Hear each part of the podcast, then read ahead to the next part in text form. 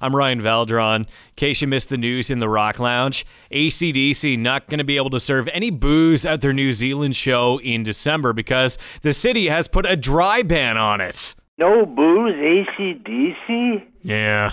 What, like, what are they going to do? I mean, they can't just crack open the stuff and say, to hell with you, the law. And You know that the fun police are going to be on the lookout to stop any fun they see happening. what, what happened? I mean, like, you don't tell ACDC they can't have beer. Or fans that are paying so much money Well, to go yeah, to these I shows, mean- they I should mean- be able to have a good time. There'll be no booze, but I guarantee you there's going to be a lot of joint passing. Uh, yeah, they didn't say anything about that, eh? Exactly. Loophole. Loophole. Already a loophole.